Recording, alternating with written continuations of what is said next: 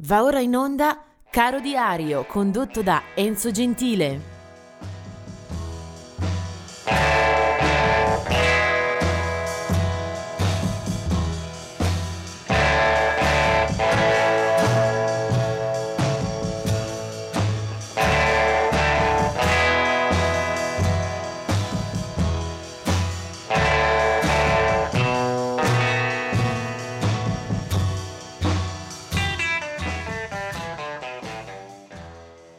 Oggi è il 15 luglio, vediamo che cosa succede, che cosa risulta dallo scavo tra le pagine di questo nostro caro diario.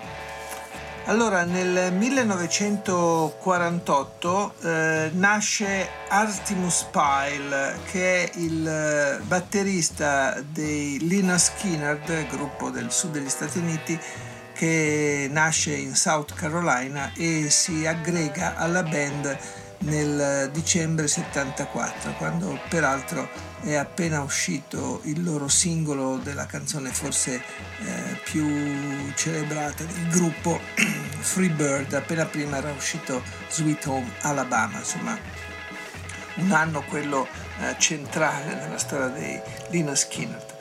Poi del 1944 segnalo la nascita di Millie Jackson, eh, una cantante nera eh, americana di, di, di grande eh, piglio, di grande temperamento.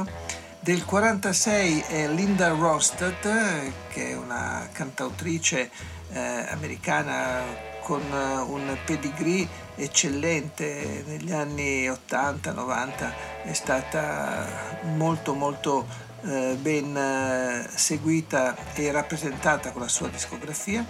Nel 1947 è la nascita di Rocky Erickson, ne abbiamo già parlato, è stato un artista di, di, di culto, a metà anni 60 fondava una band eh, epocale e di enorme influenza come 13 Floor Elevator.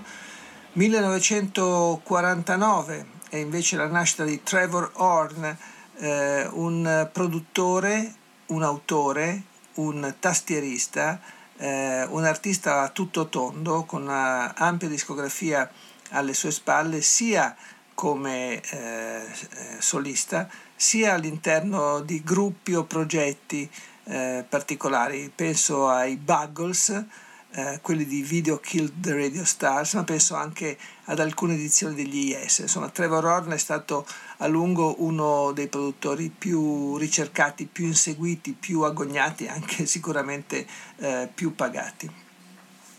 Del 1952 è invece Johnny Thunders, eh, un musicista di, di, bella, di, di bella, fama, eh, è stato un membro storico dei New York Dolls e poi è stata una delle leggende del punk newyorkese eh, come eh, punta di diamante degli Heartbreakers.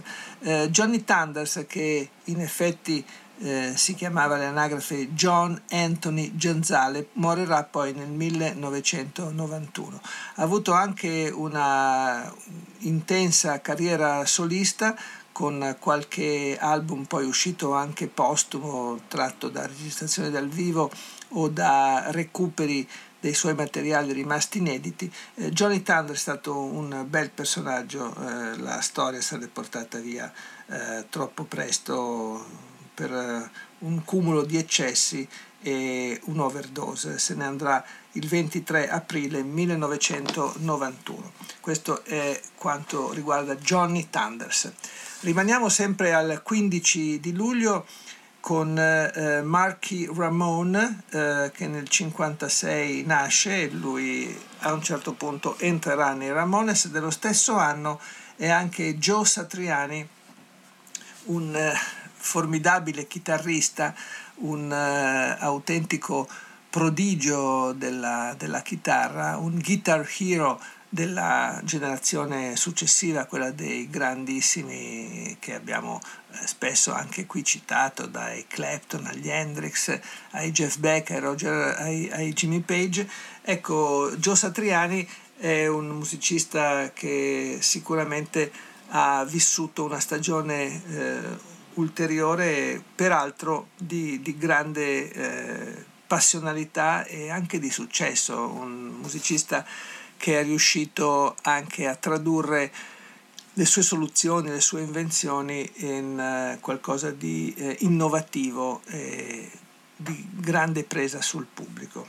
Del 1973 è Buju Banton uh, che sta in ambito reggae, musica molto ritmica, molto avanzata, non è sicuramente un legame mm, stabile quello con la tradizione. Buju Banton ha oltrepassato quella barriera, ha scalato alcuni gradini con un suono un po' più duro, un po' più grave e comunque piaciuto agli appassionati del genere.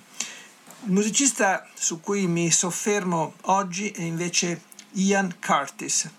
Ian Curtis eh, muore presto e male, se, se possiamo dire, nel 1980 quando ha appena 24 anni. Eh, Ian Curtis eh, muore suicida dopo aver appena assaporato il successo con uh, i Joy Division, un uh, gruppo di cui è stato cantante e per i quali lavora solo un paio d'anni. Uh, due album come Unknown Pleasures e Closer sono due punti fermi della New Wave, se vogliamo dare questa definizione. Uh, Ian Curtis, che muore il 18 maggio 1980, uh, dà voce, dà corpo con quella dimensione un po' ipnotica e spettrale della sua espressività. Um, I Joy Division hanno un suono un po' claustrofobico che arriva dopo l'ondata del punk inglese. Quando questa si esaurisce arrivano gruppi come Joy Division che sicuramente prendono eh, piede e danno un'anima al suono eh, britannico.